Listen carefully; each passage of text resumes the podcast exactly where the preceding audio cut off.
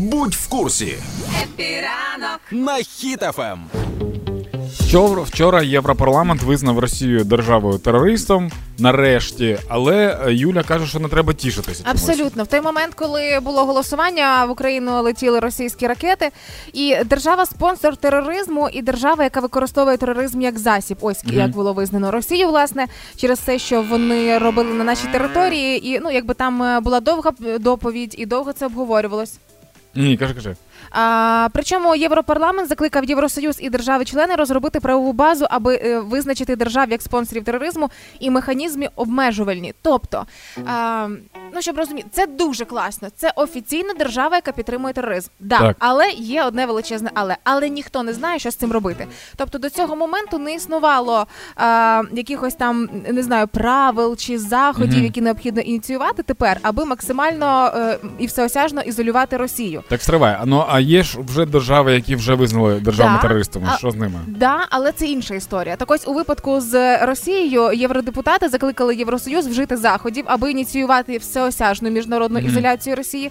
Це Тому треба, що щоб і штати да, підтримали. да, е, щоб утриматися від проведення будь-яких офіційних заходів на території Росії, е, щоб виключити Росію з міжнародних організацій і орган, там як е, Рада безпеки ООН і так далі. О, це чудово. Це, це дуже давно треба було зробити вже. І як е, єврокомісар Ілва Йогансон сказала, що зараз в Євросоюзі немає правової бази для визнання третьої країни державою, яка підтримує тероризм. Тобто над цим всім треба працювати.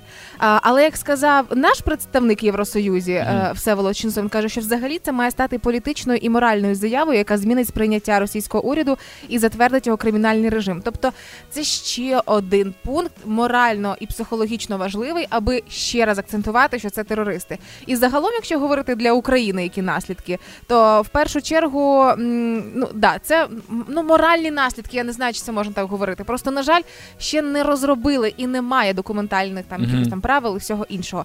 Але це наша була головна мета, аби Росію визнали державою тероризмом е, терористом.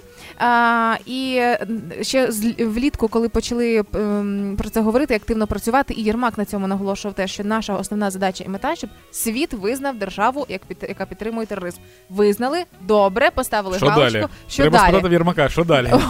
Що далі? Далі чекаємо, очевидно, коли Європарламент, Євросоюз, я не знаю ще там хто вирішить от важливий момент. Що робити далі документально? Ну, власне, це класна новина для нас, але поки вона нічого не змінює. Дуже хочеться, знаєш, бути таким, типу, гуманним, але е, винахідливим. От як, Це наприклад, як? ти е, побачила якогось жука е, в себе вдома, Угу, і ти не можеш його вбити. угу. Ти його стаканом накрила, щоб ну щоб е, в тебе був час зрозуміти, що треба далі робити. Ти його ізолювала. Такий так, далі. Що ми робимо далі? І Ну, мені да. здається, що в цьому випадку теж так треба зробити. Якщо ми, якщо нема типу якихось, ну мені легко казати, тому що я не в цій сфері, але мені так здається, як звичайній людині, що е, просто відмовитися від країни.